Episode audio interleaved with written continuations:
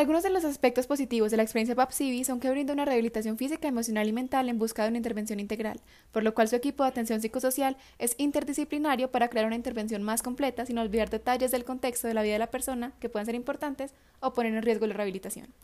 Los promotores psicosociales, personas afectadas por el conflicto armado, facilitan que se cree un ambiente seguro y confiable. El equipo se encarga de ir hasta los hogares de las personas afectadas para facilitar el proceso en un ambiente seguro y conocido y evitar los problemas que podrían tenerse al movilizarse. Los funcionarios de la salud forman un trato digno, comprensivo y una buena escucha para fortalecer y potenciar el proceso de curación, no solo desde lo físico, sino desde los recuerdos, entendiendo que aquellos daños vienen de un contexto particular. Busca mitigar el impacto por medio de procesos de atención psicosocial, individual, familiar y comunitario. Los profesionales se toman el tiempo de preguntarse realmente cómo entendemos a las víctimas que estamos atendiendo. Se entiende al ser humano de manera integral, desde dimensiones biológica, psicológica y social.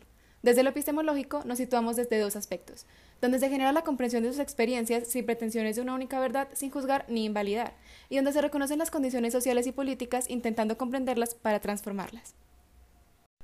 Se escuchan las historias que cuentan las víctimas teniendo en cuenta el lenguaje, sus usos, significado simbólico y culturales a través de tres herramientas, las narrativas, las expresivas y las performativas.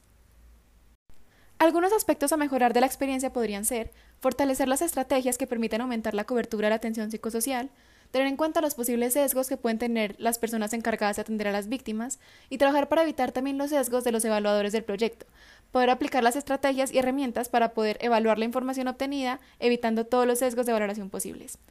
Crear una capacitación y un grupo de profesionales que puedan cubrir toda la atención psicosocial, que no vengan de un solo foco, en este caso el Ministerio de Salud y Protección Social. Trabajar por mejorar la difusión del programa y que más población conozca sobre este. Vale la pena preguntarse en qué momento se sabe si la persona dentro del programa ya no necesita más apoyo y cómo se manejan los tiempos dentro de este. Trabajar por disipar las componentes que podrían hacer que una víctima no busque ayuda, como el miedo, la vergüenza o el tiempo. Y ante todo, todo esto buscando siempre la mitigación del sufrimiento emocional y la eficiencia del uso de los recursos.